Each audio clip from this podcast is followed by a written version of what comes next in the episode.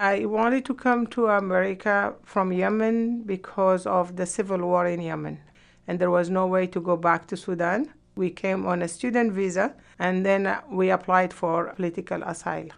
And I told my family that we are leaving.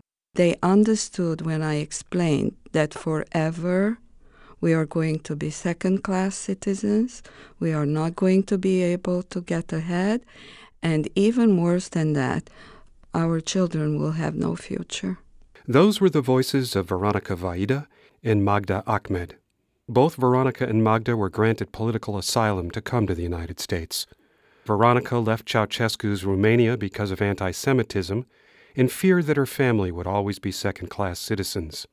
Magda left her home in Sudan for Yemen because of a coup d'etat, and when civil war broke out in Yemen, she came to the United States on a student visa before being granted political asylum. Hi, I'm John Voci, executive producer of Words in Transit. Words in Transit is a project of New England Public Radio and is being offered in conjunction with the release of a book of the same name, published by the University of Massachusetts Press. Our goal was to bring the national conversation on immigration home to our community here in Western Massachusetts and to present stories of individuals that have settled in the United States from around the world. We collected interviews from individuals that have traveled here from Asia, Africa, the Middle East, Europe, and Latin America.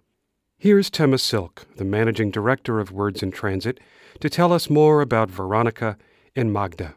Magda Ahmed was born, raised, and educated in Sudan. Blacklisted in 1989, shortly after the coup d'etat organized by the Muslim Brotherhood, Ahmed fled to Yemen with her two young daughters. Her husband, a political prisoner at the time, managed to follow two years later. When civil war broke out in Yemen, the family came to the United States on student visas.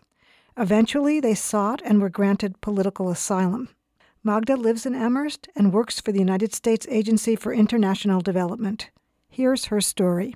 I left Sudan six months into the um, coup d'etat, which they were just starting against different people, and I went out to work. I was working with an American organization already. Then I took a job with them in Yemen to leave Sudan and be closer. But we have like double names, so you, your paper has a name and your like the name you use in country is a different one. So sometimes if you're lucky you can go out. My husband was not so lucky. He was jailed and then after that we have to sneak him out with a different name in a different way. It took about 2 years of planning to get him out. I could not go back to Sudan because I was blacklisted. I have to stay in Yemen without even packing. I wanted to come to America from Yemen because of the civil war in Yemen. I left Yemen on a contract for four years, and my contract was expiring, and there was no way to go back to Sudan. So I just applied. We came on a student visa, and then we applied for political asylum. And we have to sit down and revisit why we left Sudan, how we went to Yemen, and how we came from Yemen to here. And that was not an easy trip to revisit, especially for my husband. He was tortured, he was still traumatized with that. It took a lot of work to get the story out. When we left Yemen to come to America, we came only with our passport. We left everything because of the war I left my car, my home, my money, everything. We just had ourselves and we left. We were evacuated with a military plane from Sana'a in Yemen to Saudi Arabia. And we got the American consulate and the Sudanese consulate. They both came to the airport. And then we got our visas to come straight here to Boston. When I drove here in Boston, it was crazy but I drove in Yemen. I thought, you know what? If I can drive in Yemen, I drive anywhere. But I found Bostonians to be worse than the Yemeni in driving. we could not develop a taste in the beginning. The pizza, you know, that stuff was not tasty. Even the salad did not taste the same. Like the tomatoes, the cucumber, even something simple as peanut butter. It has sugar in it. It took me a year or two to discover that you can get the natural one that doesn't have any sugar added we eat the peanut butter as um, as a sauce, actually with chili. Like it's a hot sauce. You you dip meat in it and you eat it that way. You make it as a salad. So when the sugar was there, the first time I did, I have to dump it all. It, we could not eat it. It was just too sugarized for us to like go ahead and eat that. For grocery shopping, it was nightmare. You go for the cheese, there are like 10, 20, 12 different kind of cheeses. We have only like one or two. You, you don't like white cheese, it is white cheese. You don't have that much option, but the options here are like uncountable. Like you go for shopping, I get headaches. I stop doing shopping. My husband is the one doing the shopping. And then you need to read the labels. I can't do that. I don't feel like American yet. And uh, when I go home, I feel like I'm missing home here too. Like I still feel like I have to differentiate when I said home and then I have to say home in Sudan or home in America. So I think my mistake and my husband too, and that's maybe why I still don't feel 100% Americanized, that we were always going back home. That was the plan. We were here going to school, after school, we're going home. This uh, government will change, we're going home. Um, I was crying my eyes out when I have to like go do my citizenship exam because I did not want to leave my my nationality. And then I was happy when I know that I can keep both of them. That what made it easy for me to decide. But getting involved in the community you live in, I volunteered into the Amherst Commission. I volunteered with the graduate student. I start working. I bought a home. So we start like feeling that this is home. That was Magda Ahmed. Veronica Vaida dreamed, even as a young child, of escaping communist rule in Romania. But when, as a young adult, she experienced anti Semitism firsthand, she immediately announced to her family that it was time to leave. Here's Veronica's story.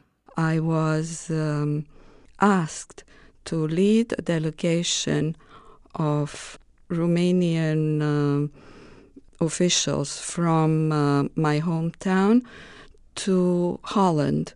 So I prepared all the things necessary for this trip. And my director, which here translates into a principal of the high school, they were proud that I was chosen to go and uh, lead the delegation. And just a couple of weeks before uh, leaving, I was called to the police office and I was asked if I had relatives to the West. I had relatives in France, my mother's brother. By that time, I had relatives in Israel. It would have been a very frightening thing, but the head of the police in this town was a gentleman. He explained that they cannot give me a, a passport to lead this delegation. And so I went home and I told my family that we are leaving. They understood when I explained that forever we are going to be second class citizens, we are not going to be able to get ahead, and even worse than that, our children will have no future. And with that, we proceeded and applied. Jacob Javits, he found out that Ceausescu's Romania was not nice to minorities and to their Jews, that the favorite nation status which was given to Ceausescu that meant a lot of money that Romania would get, which of course went into his Swiss bank account, we later found out. But nevertheless, Jews had no freedom. Many Jews we knew, they were sitting on their luggages for many, many years and they were kicked out of their jobs. What happened then, there was a, a blitzing of President Nixon and Kissinger throughout all the communist countries, just as uh, we applied. And they put Ceausescu and some other, probably the Polish, the Hungarian leaders, on notice that this favorite nation status will be taken away unless they respect human rights.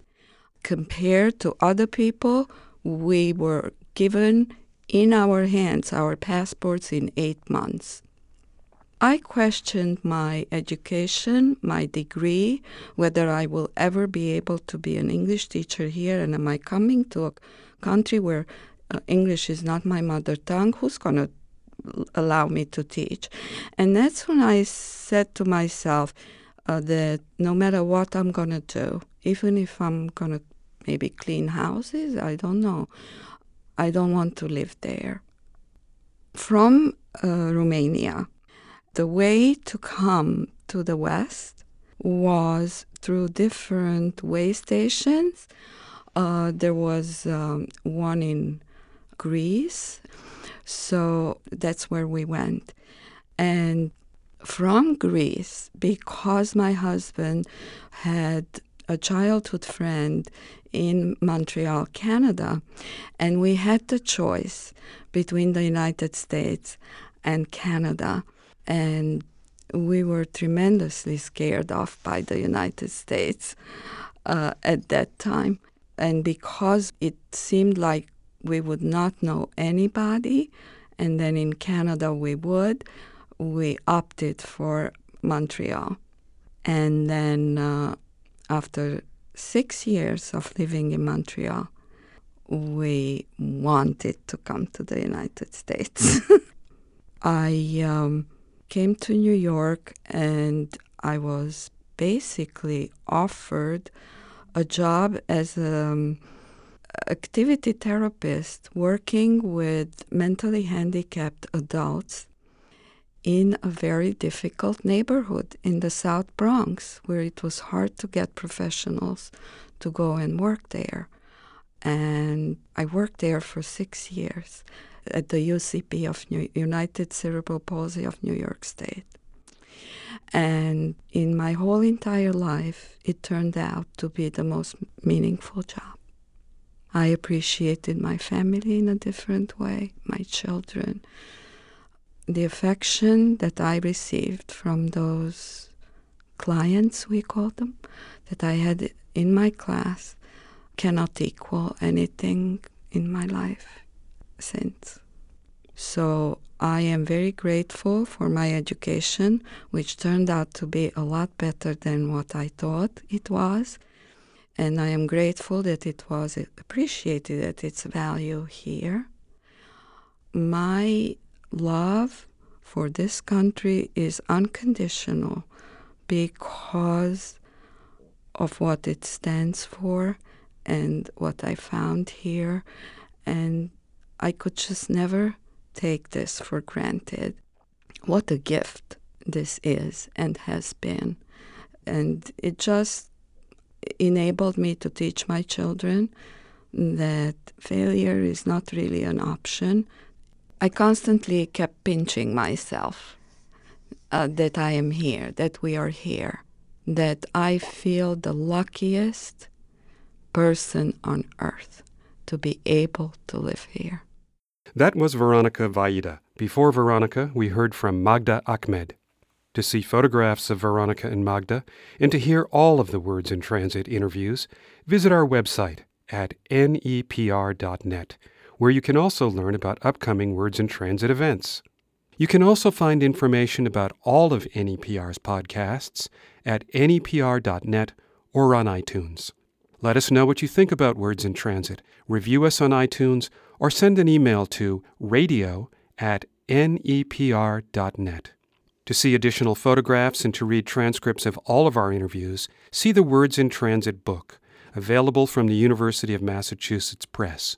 Proceeds from the sale of the book benefit the Words in Transit Immigrant Scholarship Fund at Holyoke Community College. Next time on Words in Transit, starting over. I felt so sad because I have to leave my parents, siblings, and my small country. So I didn't want to come, but the economic problems it made us to come here. When you move completely from a different culture to other culture, it's not easy, but only the first six months was hard for me to understand everything, how they do work here. Our next podcast features stories of two individuals who created new lives in the United States one who fled the war in Syria and one from Sri Lanka. That's next time on Words in Transit. The managing director of Words in Transit is Tema Silk. The producer is Kathleen O'Keefe. And we had help in this podcast from Sara Redigieri. I'm John Voci. Thank you for listening. Words in Transit is a production of New England Public Radio in collaboration with the Copeland Colloquium at Amherst College.